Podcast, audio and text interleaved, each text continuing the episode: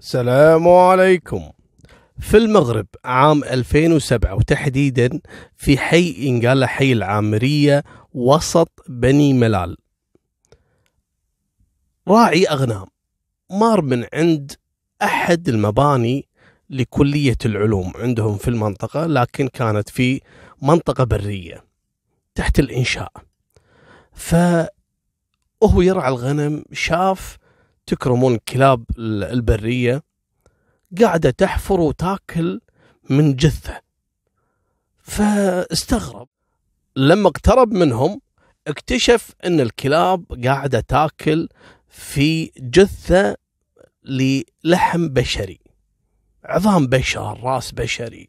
الرجال خاف على طول بلغ العمليات وصلوا رجال الأمن وبدت التحريات وطلعوا الجثة اللي كانت مدفونة. الكلاب ظاهر تكرمون شامة آه، رائحة الجثة وتعرفون تقوم تنبش وتحفر في الأرض لين طلعت آثار هالجثة هذه.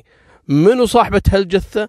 ما هم عارفين لكن بين إن شعر وكذا عارفين إن هذه جثة تعود لفتاة. أخذوها طبعا الطب الشرعي وبدأ تحليل الجثة ما قدروا يحددون هوية هذه الجثة. واستمرت التحريات لكن بذكاء أحد الأطباء في الطب الشرعي قال لهم أنا أقدر أحدد لكم منو صاحبة هذه الجثة. وكانت هذه المصادفة الغريبة في الموضوع. شلون؟ قال البنت هذه كانت عاملة عملية تجميل في الصدر وكانت حاطة اللي هو السيليكون. السيليكون تعرفون نفس نفس الأكياس كيس يكون فيه سيليكون يسوونه بعض البنات التجميل وكذا. هذا الكيس كان عليه رقم المتسلسل اللي يتم استخدامه. فأخذوا رقم متسلسل وقاموا يبحثون عن المستشفيات وعن الأطباء اللي يسوون عمليات تجميل قدروا إنهم يوصلون إلى أحد الأطباء اللي يستخدم هذا النوع وعن طريق الرقم المتسلسل قدروا يعرفون هوية الفتاة. منو هذه الفتاة؟ كشف لهم الدكتور إن هذه البنت اسمها ليلى عمرها 20 سنة وفعلا لما راحوا حق بيتها قالوا هذه البنت مختفية من أكثر من أسبوع. هني عرفوا من الضحية. لكن منو له هدف أو مصلحة أنه يقتل هالبنت؟ بدت عاد التحقيقات مع الجيران مع معارفها أهلها. أبدا الغريب أن البنت هذه يتيمة. متوفي أبوها وأمها توفت من أقل من ست أشهر. دروا رجال الأمن التوصل لأحد الجيران يعرف معلومة عن البنت ليلى. قال هذه بنت جميلة وهذه غنية جدا. قالوا له شلون آه، ليلى غنية وثرية؟ شلون يعني؟ وعمرها 20 سنة يعني. قال لا هذه ورثت الحلال هذا كله من أمها اللي توفت قبل ست أشهر. وهذه البنت فعلا يتيمة يعني ما عندها أقارب من أبوها ولا أمها لا.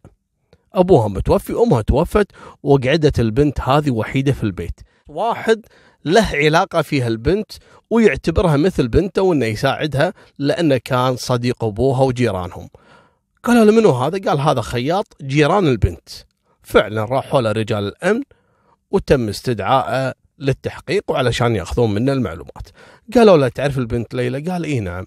هذه يعني بنت جاري وتوفى الله يرحمها وأنا أعرفها وأعرف أمها وتوفت أمها الله يرحمها. فعشان كذي يعني أنا أعرف البنت وكانت تاخذ يعني رايي بعد ما توفى أبوها وأمها في موضوع البيت وباعت البيت اللي هم فيه وحتى المبالغ حطيناها في حسابها وعلاقتي معاها يعني ممتازة جدا. قالوا له زين أنت ما تدري شنو أسباب اختفائها. أو منو الشخص اللي له مصلحة إنه يقتل البنت قال لا أنا ما أدري. أكيد قال أكيد. قالوا لا توكل على الله.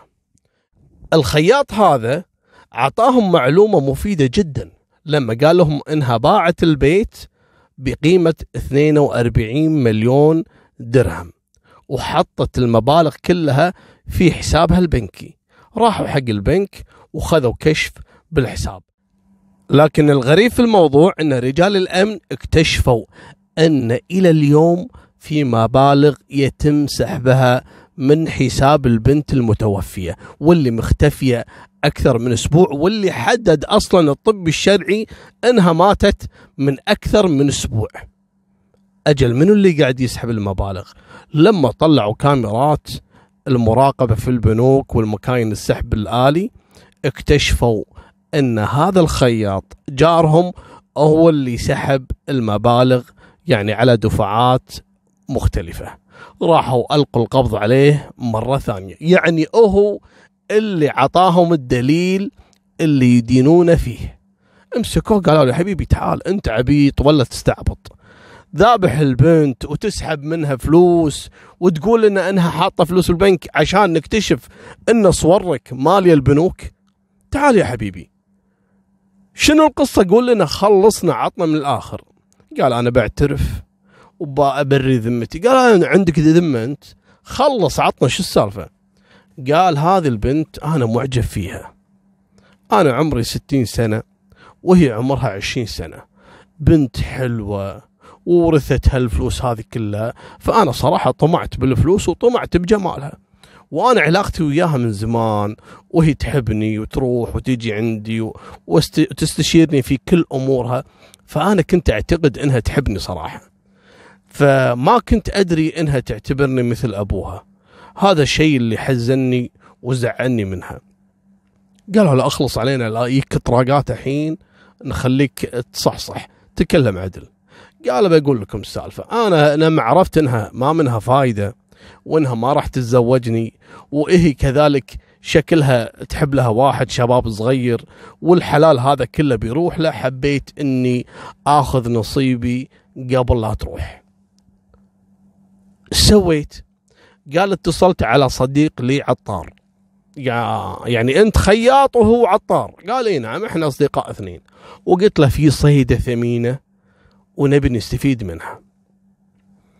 فقال لي شلون؟ قلت له هذه البنت وارثة فلوس وأنا بنفسي يعني رحت معاها البنك وحطينا المبالغ كلها بيع بيتهم ب 42 مليون داخل حسابها. علمتها على طريقة سحب المبالغ المالية من المكائن اللي هي السحب الآلي. فأنا كنت يعني حاط عيني وعرفت كم رقمها السري لكن البطاقة البنكية عند البنت. فاستدعيت صاحبي العطار هذا واتصلت على البنت قلت لها تعالي أنا لقيت لك بيت. لأنها باعت البيت وتبي تشتري بيت ثاني أرقى وأحسن وما دام عندها فلوس وخير. فاتصلت عليها قلت لها تعالي عندي. آه، في واحد أنا جايبه لك يعني عشان يعرض عليك آه، موقع بيت جميل وفي صور وكذا. قالت أوكي ما في مشكلة. وهي المسكينه كانت واثقة فيه ومأمنة فيه وتعتبره مثل أبوها لكن الرجال عينه زايغة. يعني قلبه خضر. المهم البنت دخلت عنده. وكان العطار رفيجة من خش في أحد الغرف. البنت لما دخلت قال تعالي بعلمك على طريقة تشوفين البيت والصور وكذا. دخل عليها العطار وعلى طول واحد كتفها والثاني على طول كالعادة سدد لها عدة طعنات إلى أن فارقت الحياة.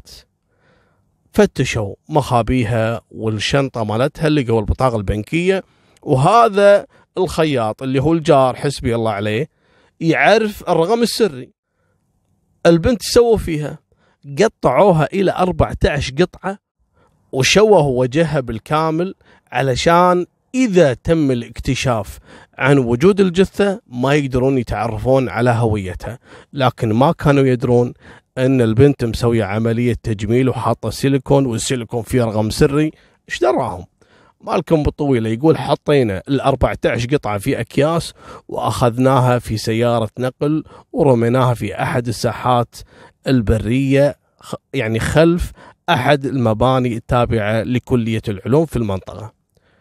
وبعد خلال الأسبوع هذا قام هذا العطار ويا الخياط كل شوي رايحين ماكينة سحب آلي ويسحبون بهالمبالغ. يقول ما لحقنا. خلال أسبوع يا الله إن قدرنا نسحب 4 مليون آه، درهم وما قدرنا نكمل مبالغ ما خلينا ماكينة وتعرفون المكاين لها وقت محدود.